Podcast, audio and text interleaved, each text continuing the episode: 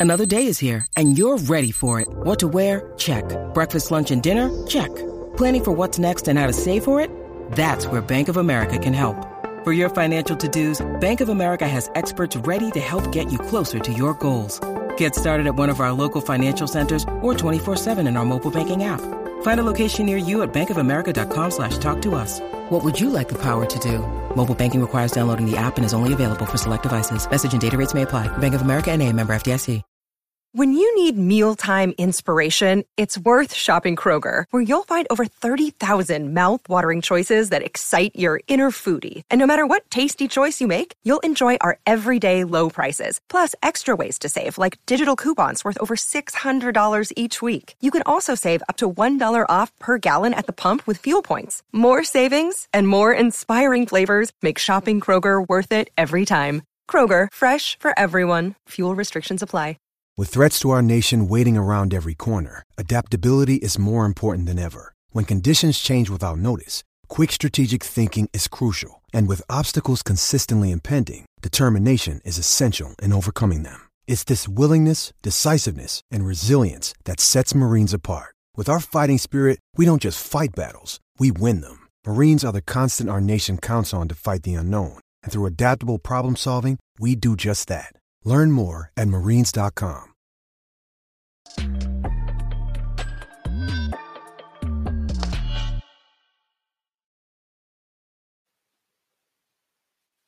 Hey, everybody. Welcome to Talking Hockey Sense. My name is Chris Peters. This is episode 92 of the podcast, and we are back from the USHL Fall Classic, which we are going to talk about uh, a lot. We also have some breaking news to get into in today's show, uh, talking a little bit about the NHL Calder Trophy race as well, because the rookies are graduating to from prospect status to full time NHLers. We're going to get there. We're going to get through all of it, but we've got so much to get to today. Before we do that, however, want to remind you to follow us on Flow Hockey across all social platforms at Flow Hockey. You can also find us on Twitter at Flow Hockey TV, um, and on, or sorry, on TikTok at at Flow Hockey TV um, and then at Flow Hockey across other social media platforms. You can also watch this podcast on our YouTube channel, uh, Flow Hockey's own YouTube channel, and also on flowhockey.tv or the Flow Sports app. So make sure you are following us in the very many ways you can follow Talking Hockey Sense and that includes our audio podcast as well. Download on your app of choice and leave a kind rating and review. But we have some breaking news. Well, by the time you listen to it, the news will have been broken for some time. However, it's breaking news as we record today on Wednesday because the college hockey world was absolutely rattled today to find out that Cole Eiserman, one of the top prospects for the 2024 NHL draft, had previously been committed to the University of Minnesota. That is no longer the case. Eiserman announced on Instagram that he is now going to Boston University next season. So, uh, kind of an earth shattering recruiting news because you don't get much more blue chip than Cole Eiserman. He had 69 goals last season for the national team development program. He had, uh, you know, he came very close to breaking Cole Caufield's single season goal scoring record, although he did set the high mark for the U17 season.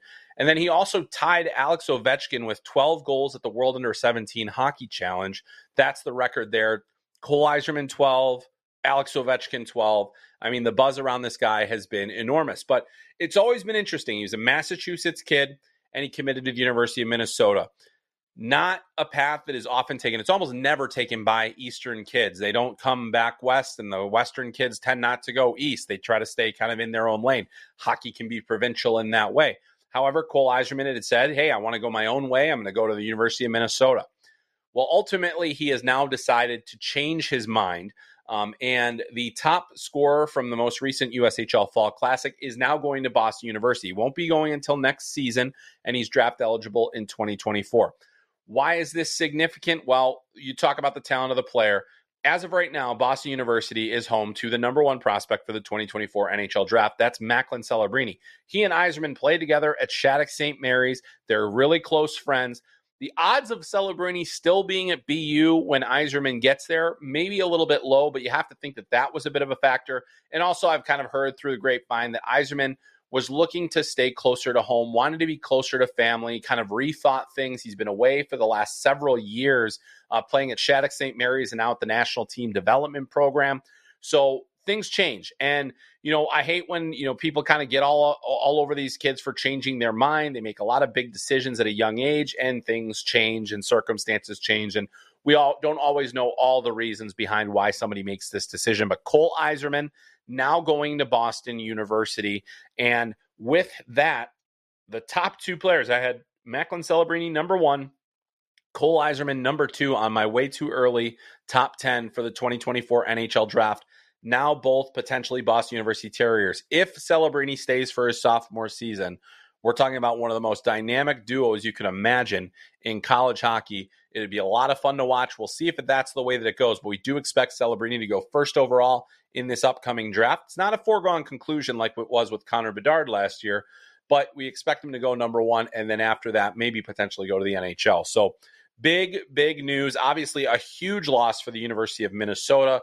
He was definitely their blue chip centerpiece recruit for next season. Now that's a bit of a scramble situation for them where they've got to replace a player that uh, they ultimately were counting on to be a big difference maker in their program. So Cole Eiserman now committed to Boston University, breaking just before we recorded today. You can also find a story on that very big recruiting news on flowhockey.tv. All right, so let's get to what we had planned to talk about before a little bit of breaking news got in the way. Um, the USHL Fall Classic, and oddly enough, we will still be talking about Cole Eiserman because he was outstanding there. But wanted to, talk to you a little bit about the Fall Classic, what we saw, what looked good, and what is going to be interesting throughout this entire draft season, next draft season, and also how those drafted NHL prospects did in the USHL this week. I was out in Cranberry Township. Uh, at the Lemieux Sports Complex, we got a chance to see, you know, the Pittsburgh Penguins were over there practicing, and then you had the USHL going all day long with four games a day. Um, it was a lot of great hockey, and we were able to see pretty much all of it um, beyond the times that we were out getting some great content for you guys on Flow Hockey that you're going to be able to see a little bit later in the year. But wanted to talk about the top performers and among the teams that really stood out you know we, we fully expected the u.s national team development programs under 18 team to be a uh, kind of a show stopping team. That's exactly what they were. Cole Eiserman ended the weekend with five points over two games, including three goals in the finale against Omaha. He scored all three in the second period and had a really uh, good showing throughout that entire event. But he is a tremendous goal scorer. He is, has the ability to really take over a game and really flip a game on its head. You know, that game was closer than it probably should have been for a while. And then Eiserman just kind of took it over and decided to to go score. And he's already got, you know, five goals, I believe, this season. If you eh, account all competitions, I think they've played four games so far, in addition to the two at the uh, the or on top of or including the two that they played at the Fall Classic. And so Eiserman ends up getting an incredible opportunity, you know, to to really start his season off on the right foot. And boy, has he ever! He's averaging two points a game with eight points through his first four games. He's a guy that has the potential to to, to break a scoring record, to uh, take down Cole Caufield's 72 goals in a single season, which he scored in his under 18 year, playing alongside Jack Hughes.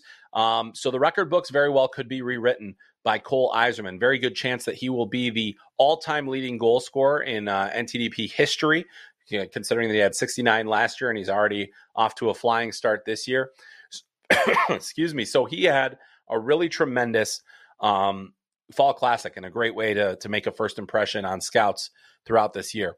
Another player that came into the fall classic with exceptionally high expectations was Trevor Connelly, who was the one of the top players for Team USA at the Hlinka Gretzky Cup earlier this summer. Connelly was uh, plays for the Tri City Storm. In his opening game, he was dominant. He only ended up with one assist over the course of the entire two days of the tournament. His second day was not nearly as effective. However, what we saw in that first game is when he can flip a switch and take a game over, it's really difficult to defend him. He has tremendous hands, he's got some strength and power to get to the middle, and then he can skate well. And so, you know, I think some of the questions that still remain you know, can he use his teammates a little bit more? Can he get some of those passes off a little bit quicker? Can he make some of those better decisions with the puck? He was holding onto the puck a little bit too long. And while he can do that at this level, you'd like to see him make a few more plays and not have as many end up, you know, either in, in turnovers or just broken plays that didn't really amount to much. So that's one potential complaint. But this is a player that, you know, I think a lot of teams are very high on in terms of his hockey talent. We've talked a little bit about some of the off ice stuff in last week's episode that has kind of prevented some of the teams, or two weeks ago, that has, you know, kind of prevented some teams to really listing him quite high on their on their list. They're going to be doing their due diligence on that. But you know, was sitting around NHL scouts a lot this week, having lots of conversations, and and the the general thought coming out of that first game that we saw was that Trevor Connelly looks like a first round, high first round pick based on what we saw. So on the ice, that's one thing. And and there's gonna be all sorts of questions about, you know, ultimately, not just from him, you know, we talked about the off ice stuff, but just also from the on ice, because there were some some things that probably, you know, raised a couple of flags, particularly, you know, just the holding on to the puck too long and not making enough plays and not having enough points to to necessarily say, hey, he was really dominant. But I think that with the skill that he has, he's going to be a, an impact player and very well could be one of the top scorers in the USHL this season. Um, he is committed to Providence College and certainly a player we'll be continuing to watch very closely. One of the under the radar players at the USHL Fall Classic, who at the very least gave himself an opportunity to be a bigger a bigger name in this draft conversation was Adam Kleber from the Lincoln Stars. He's a six foot five, 215 pound right shot defenseman. Now, if you you you can't throw a rock without hitting a general manager that is searching for that kind of profile. So six foot five, right shot, good mobility, um, decent puck skills, good defender, some physicality. NHL teams love a player with that kind of profile. Now, he played as a 16 year old last year in Lincoln. There were growing pains that you know he had to go through, and he had to learn the to play at the junior level. But I think what we saw at the Fall Classic was a player that's much more confident, a player that knows that he can get pucks to the net more frequently, a player that can carry the puck a little bit, and a player that I think has the mobility to make uh, a lot of opposing forwards their lives difficult to get around him or to get by him uh, along the boards. He was playing heavy and hard in front of the net and also along the walls, and that's a very good thing. So Really like what I saw from Adam Kleber. He's a commit to the University of Minnesota Duluth. You know, is he going to be a first round prospect? I don't think so. But at the same time, that's the kind of player that very well could go in the second round just because of his statistical or his size profile. And then if the statistics come along with it, if he's able to point up a little bit this year, if he's able to move pucks well, if he's able to continue that mobility, he's got a real opportunity to be a higher pick because he has what so many teams are looking for. Another player that I liked a lot at this event was also from the National Team Development Program and also a defenseman. EJ Emery He's a dual US Canadian citizen. He is a guy that, you know, they fully expect to be a big part of their team going forward. Tremendously gifted in terms of his skating ability. He's got good size. As he fills out more, he's going to be able to be more physical solid defender. But what we really saw at the Fall Classic from EJ Emery, who's a North Dakota commit, is that he's able to move pucks pretty well. He was spotting plays quickly, he was decisive with the puck, and he was making positive plays with the puck on his stick.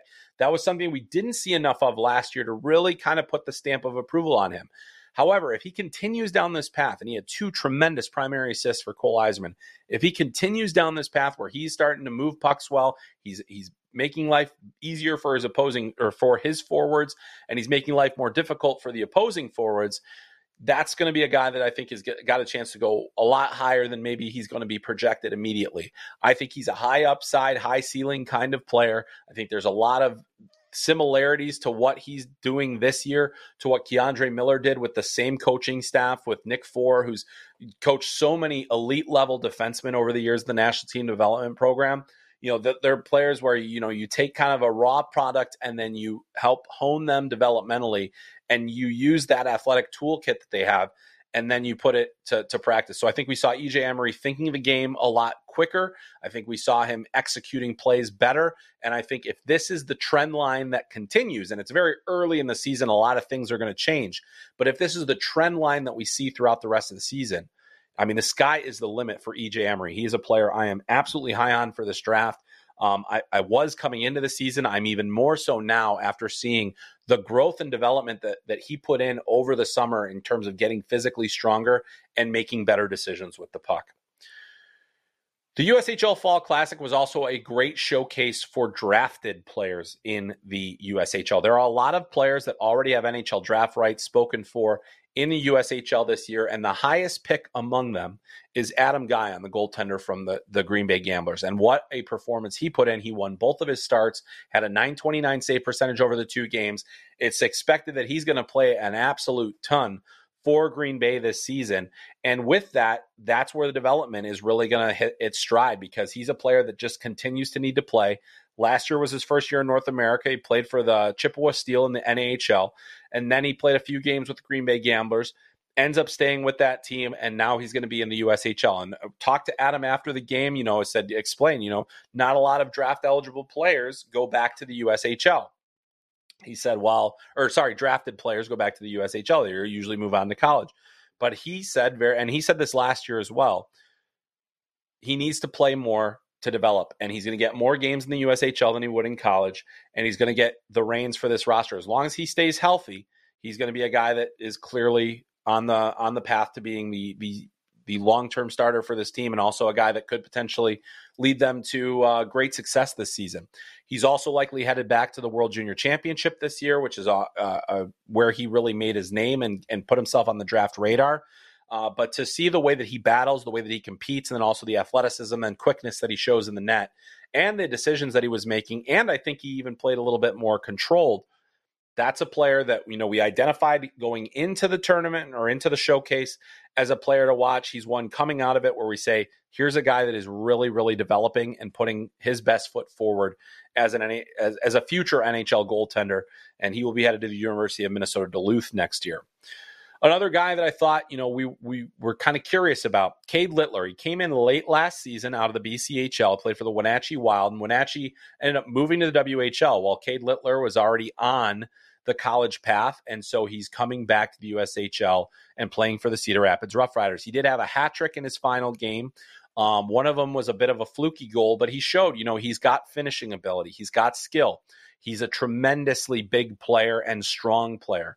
Um, a guy like him should be able to physically dominate at this level and to learn that at a league where it's very tough to play physical. It's a tough league to to impose your will in um, he started to show a little bit of that. And so the Calgary Flames draft pick, and you know, a guy that that has kind of his whole future in front of him here, uh, playing in his last year of junior hockey. I think Cedar Rapids is a great spot for him to round out his game and to be a better college player heading into next season. Um, and so that's going to be a guy that I think a lot of us are watching as a drafted prospect. Another one, and this was a player that I think intrigued the heck out of me coming into the season, and that's Yuri Pekarczyk. And uh, he was he's one of the really um, you know, kind of unique players of last year's draft where he was a bit of a late riser. Um, he played very well at the under 18 World Championship for Slovakia. He's got a chance to be on the U20 team this year, um, playing for the Dubuque Fighting Saints now. He had an opportunity to go to the QMJHL, decided to stay with the Dubuque Fighting Saints, uh, which drafted him. And then, you know, that's a big get for them because he's a highly skilled individual, a player that can make plays, um, and also a guy that has some size to him. He spent the last couple of years in Slovakian professional hockey.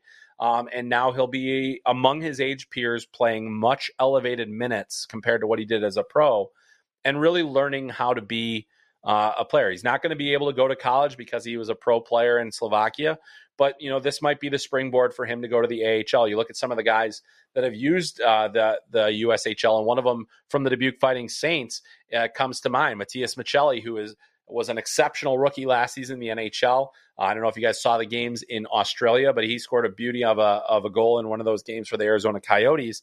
Um, he came to the USHL, then spent another year in his native Finland as a professional, and then was over in North America as a professional. So I think this is a player, Yuri Pekarczyk, uh, Pekarczyk, that could make a, a lot of um, a noise in the USHL this season. St. Louis Blues draft pick and a member of the Dubuque Fighting Saints. Before we move on to uh, the NHL Calder race, which I'm excited to talk about because I think this year is one of the most fascinating there has ever been um, and will be throughout the entire season. I want to talk about the young players in the USHL because we get so focused on this year's draft, we don't always think about the following year. But boy, was there a lot to watch for the 2025 NHL draft. And it all starts, of course, with James Hagans, a player that we think is going to push for number one in that draft. A guy that you know plays for the national team development program. He's got a chance to play at the World Junior Championship. He's a highly skilled center, makes play after play after play, is competitive. Um, as he gets stronger, he'll be tougher to play against. So I just really, really like what James Hagans did. He didn't have a ton of points, but he made a lot of significant plays and was a driver for his team and created a lot for those around him. Um, he's got the speed, he's got the skill, you know, he's got the mentality. And very recently, while at the Fall Classic, we learned that he is committed to Boston College. This was the number one uncommitted recruit in the country. And so James Hagans, who often plays with Cole Eiserman, will be on opposite sides of the Battle of Comm Ave. Um, Boston College and Boston University, it seems the balance of power has shifted east. We saw last couple of years Minnesota and Michigan were going head to head. Now it's Boston and Boston U and Boston College that's pretty impressive. It's going to be a lot of fun. We'll have to probably exhaust our flight budget to Boston here in a little bit because of the way that so many of these players are going. And, and James Hagans, along with his brother Michael, who plays for the Chicago Steel, going to Boston College. A couple of other young players we want to talk about. One of the best young defensemen. Um, he is going to be uh, a 2025 draft eligible, and that is Logan Hensler. So Hensler is a 16 year old at the moment. He is uh, a late birth date, so um, he will not be draft eligible until 2025. He is committed to the University of Wisconsin as a Minnesota guy. He's, he's heading there. What we saw from him this last week was a four point performance, two goals, two assists during the Fall Classic, including an overtime game winning goal. He showed tremendous skating ability. I mean, his north south speed is special. Uh, you know, he's a six foot two defenseman. He has good size and good strength. He defends well. But boy, when he gets ahead of steam going, nobody's getting in front of him. Nobody can stop him.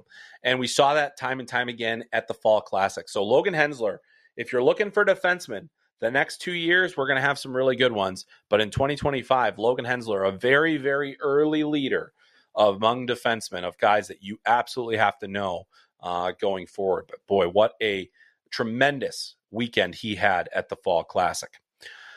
Uh, a couple of others that I wanted to point out. Lev Katzin from the Green Bay Gamblers. He had a goal and an assist this weekend. He, you know, I think there were a lot of questions about how he would transition to the USHL from playing in the GTHL last year. He's one of the, on one of the top teams in Canada in the Toronto Marlboros, um, a team that you know ha- often has a lot of star power. There's you know a, a, tremendous amount of famous alumni, Jack Hughes and Connor McDavid among them. Um, but what Lev Katzin did in his first weekend of USHL hockey was nothing short of remarkable. He's a 15 year old or 16 year old player. Um, you know, he's five foot eight. He's not a, a, big guy, but he played big. He played physical. He played with skill and speed. And, you know, I don't ultimately know what his NHL prospects are going to be long term, but we saw a lot of things in his game that really jump out at you. And to see a 16 year old come into the USHL and have an immediate impact on a team that has Clark Cup aspirations, and Green Bay certainly does, that was pretty impressive, especially a player at his size. Did not shy away from the physicality or the, the heaviness of the game. And then lastly, I wanted to talk a little bit about Sascha Boumedienne, who we did mention uh, on previous podcasts. 16 year old defenseman out of Sweden playing for the Youngstown Phantoms, the defending champions. Among the defensemen I saw this week, few impressed me more than Boumedienne because of the way that he um, handles himself on the ice.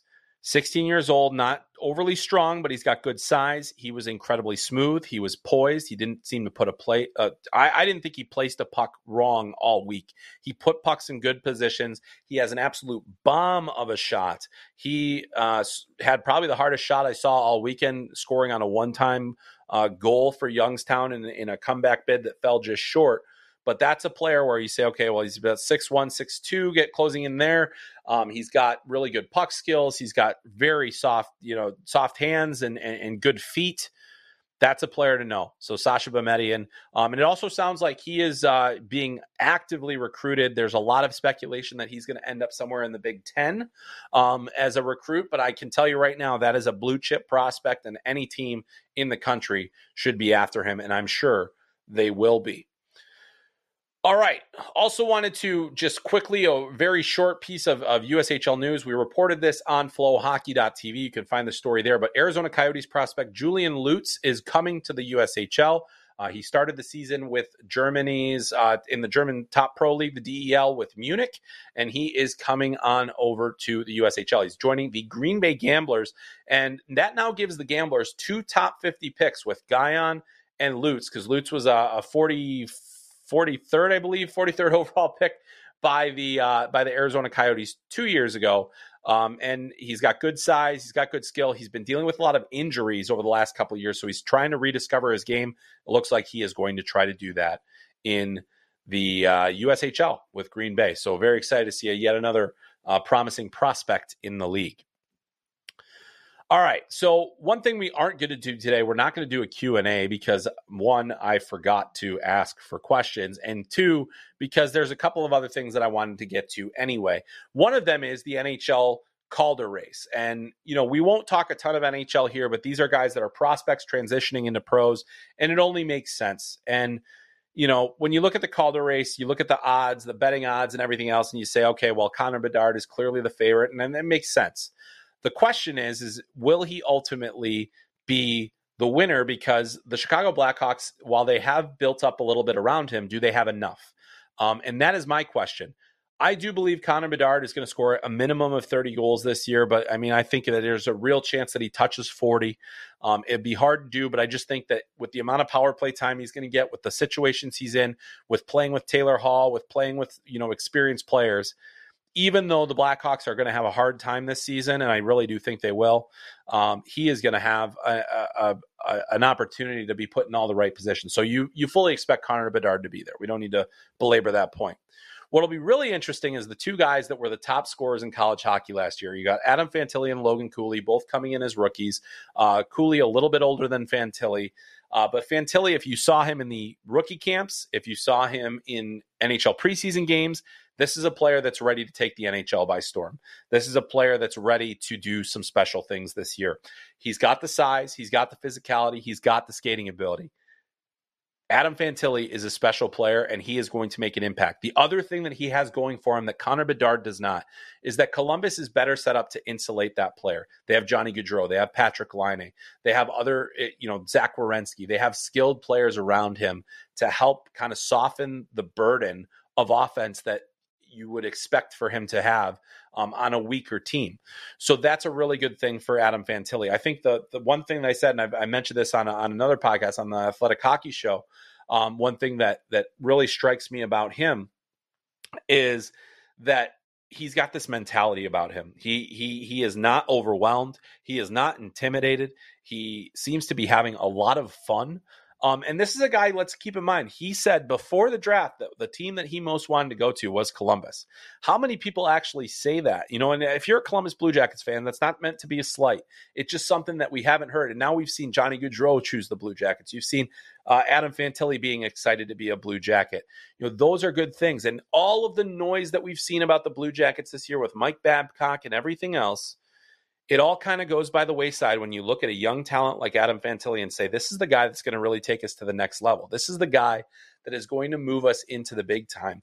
And I think he can be that. Whether that's this year or in a few years, that's really what we have to, to kind of wait and see. But Adam Fantilli is a special player and a guy that I think everybody is going to enjoy watching this season. But if they're if you're looking for a value bet yeah, when it comes to the Calder race, it's hard not to look at Logan Cooley with, you know, little little dollar signs in your eyes because we all saw the goal that he scored in Australia, or at least I if you haven't, go look it up. Logan Cooley scoring a preseason goal. You know, he's probably not going to do that on a daily basis, but there are a couple of key points in that in that play that I thought were so amazing. So he hits the spin cycle, but what does he do? He sells the pass first. So we we talk a little bit every now and then you'll hear about manipulating the defenseman's stick. And that's what that move did. It put the defenseman's stick in a in the passing lane and then he goes ahead and spins away from that too fast for the defenseman to react. He can't get his stick back in front and then he, Cooley's by him. He's got the lane to the net. The other defenseman's expecting his D partner to to have the guy, and he just doesn't. And then he is able to slip it in and surprise the goaltender. I think Cooley's going to score a number of highlight reels, and that's going to help highlight reel goals, and that's going to help his candidacy. We all think about Trevor Zegras a couple years back. Part of his candidacy was that he was just lighting it up in terms of creating highlights and fun goals and and was in the All-Star game and all that stuff. Like Logan Cooley can be that for Arizona. And also keep in mind, Arizona has Clayton Keller coming off of a career year. They have Nick Schmaltz. They have other players that have been around, Jason Zucker. They have players that have been around the league. And while we don't think Arizona is going to be a playoff team this year, we do we should think that Logan Cooley is going to be surrounded in a way that's going to help him find his way pretty well. But there are other rookies that we're going to be talking about. There are so many guys that we're waiting to see. Will they make their teams? The one guy that seems to have the inside track that that it, that I'm going to be fascinated to follow is Devin Levi. Had a really great preseason debut with Buffalo. They're going to give him every opportunity to start the season there. Whether or not that's the right call, we'll have to wait and see. But goalies that are almost never go directly from college to the NHL. We saw that Levi got a couple of games last year. I don't think it'd be the end of the world if he ended up spending some time in the AHL. In fact, I think it might actually be a good thing because um, you know, Buffalo, but if Buffalo feels that they can compete this year and they feel that Devin Levi is the goalie that gives them the best opportunity to compete, by all means. Because I think a lot of the patience has run out in Buffalo and now it's time to start winning. And if you think that Devin Levi is the guy that's going to help you get there, that's who you put in. So I'll be fascinated to watch him. I think that's going to be a lot of fun to see. Um, some of the other things, you know, which Anaheim Ducks defensemen are going to make the the final roster? You know, Jamie Drysdale still unsigned. So does Pavel Mintyukov or Olen Zellweger get a crack at the lineup? Does Tristan Luneau get a crack at the lineup? Um, that's that still remains to be seen. Does Leo Carlsson get a long term thing? I think Leo Carlsson, in my opinion, I think it's probably best for him to go back to Sweden for another year. Um, you know, get his his legs under him as a center a little bit more. Um, and that's that. You know, I think that that could ultimately be a good thing. It doesn't mean that it was a bad pick, them picking him over Fantilli. It just means that he's going to need some time, and that should be expected for some of those top picks. You know, what did the Los Angeles Kings do with Brandt Clarke? He had a really good start, but is is is he ready? Um, you know, what what about guys like that were in the AHL last year, like Jiri Kulich or Ryker Evans um, for the for the Seattle Kraken, and then for the uh, Kulich from the Sabres. You know, there's a lot of guys that that did things last year where it's like, hey, they're ready. Dustin Wolf from the Calgary Flames, how much of an opportunity is he going to get? Those are all the questions that are going to be remaining to be answered. Um, but I think we're going to see a lot of young players get a, at least the you know a start in the league. Some of them may be sent to the AHL, some may be sent back to junior, some of them, you know, may be with the team all year, but may, playing sparingly. Every path is different. We'll have to wait and see. But you know, you look at, I, I really think that this year's race um, is going to have a lot to do with Bedard, Fantilli, Cooley, and I think Levi if he if he's able to deliver on what we've seen so far. You know, those are four guys that I would be targeting as as you know Calder favorites, and and even though they're you know you got guys like Matthew Knies and and a, and a, a host of other players that are going to have a, a say in this season. Just can't wait for this rookie class. I think it's exceptional. All right, so before we get into uh, the last little pieces of business, did want to let you know if you hadn't seen the news this week, the SPHL is coming to FloHockey. Really excited about that. More professional hockey on the FloHockey platform. We already have the ECHL. We have great college hockey in the CCHA, CHA, Atlantic Hockey. Um, we've got a lot of the coll- collegiate club le- level with uh, ACHA games. Um, we've got Alaska Fairbanks for for Division One, um, and then also a ton of junior hockey. And so if you haven't yet, please go check out flohockey.tv. Watch, check it out on your desktop, check it out on mobile, check it out on the app. We've got a lot of new offerings for you this year, and that includes our Game Center app. So when you're watching whatever live game you're watching on FloHockey, as a companion while watching on either a desktop or on your mobile app, you can see the live scoring as it happens. You can find out the stats. You can see where the shots were taken from. You can get a lot of rich data. And that's one of the really new things that we're super excited about at FloSports because we're giving you more for that, you know, that value of subscribing and getting the games. You're also now getting a rich data experience that allows you to see the the stats go as they go and and you can follow the standings you can follow the scoring leaders. It's all right there. Um, we have a great product called LeagueStat that has been in operation with HockeyTech for years and years. The vast majority of leagues that you are familiar with uses LeagueStat as their stat provider. That includes the ahl and the canadian hockey league um, the echl so many of those levels the ushl they all use that product and so that's where you're seeing all this tremendous data come in. So I'm super pumped about where we're at at FloSports right now. We've got a lot of fun things coming up. We just spent all of last week at the Fall Classic getting a ton of original content. We've got even more coming up around the World Juniors. We've got some ECHL stuff coming.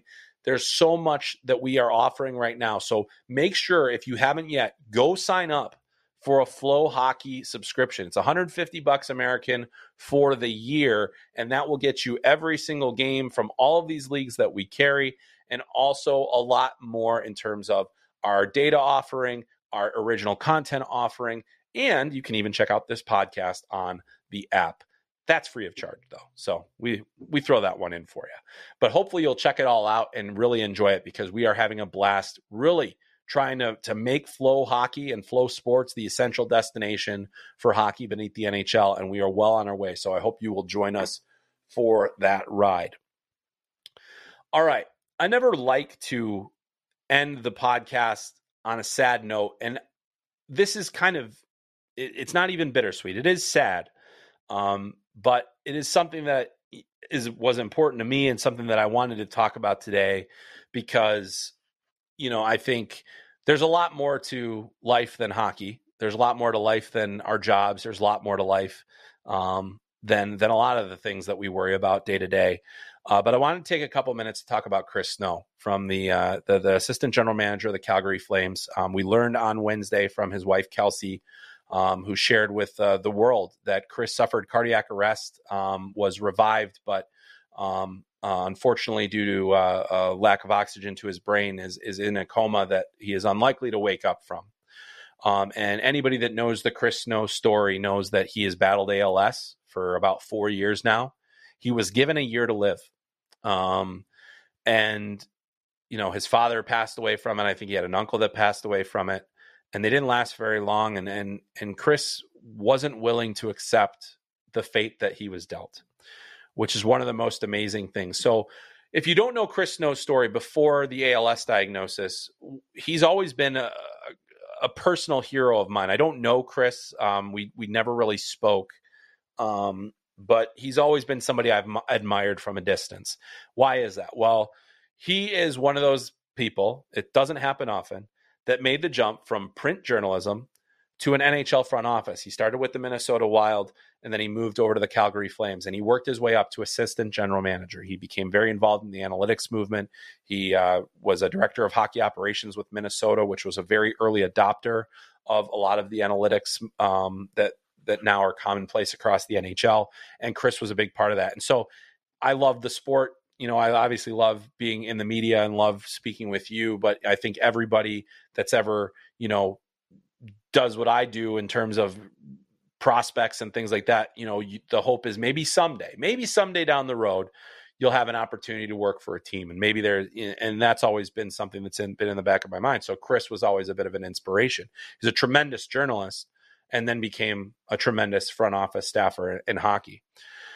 But while that was the personal, you know, that became a personal hero eh, from a professional level, what really drives it home is you know Kelsey Snow has has documented their journey with ALS throughout this entire diagnosis, and Chris was so open with every win and loss that came from ALS, and it allowed us in in a way.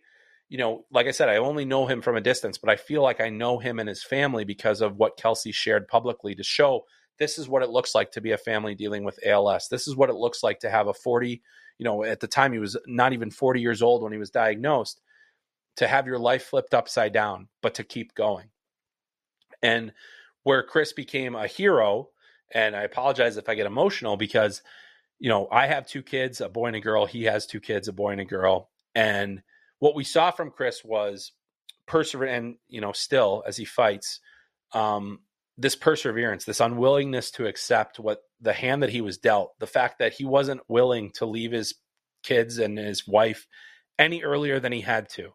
Um, and you know, they they did a, a just a series of experimental tests and just trying like anything that would work, and it did work because Chris was given a year to live, and here we are four years later, and but that that love of a father, that love of a husband, that's what really struck me. And, you know, I don't get many opportunities to, you know, this is my platform. And I, I think it's important to, one, recognize Chris for the incredible fight that he put up, to honor him um, as both a professional and a person, um, to think of his family in this time that is absolutely crushing. You know, his kids are very similar in age to mine.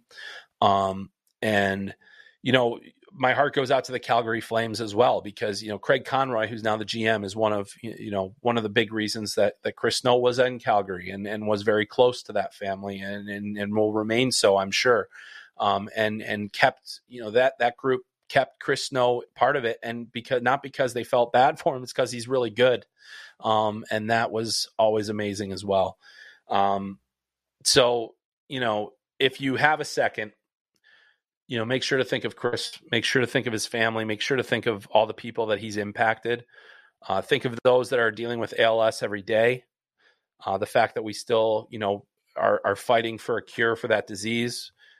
If it's within your means, consider a donation to your ALS charity of choice.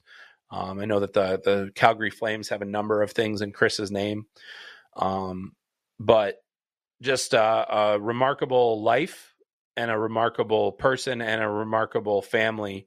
Um, and I just hope that you know I know the the hockey world will continue to wrap their arms around Chris's family, but um, let's not forget that he also got so much out of you know what was a truly difficult and un, unfathomable hand that he was dealt, and he just didn't give up. So uh, we'll certainly be thinking of him with that.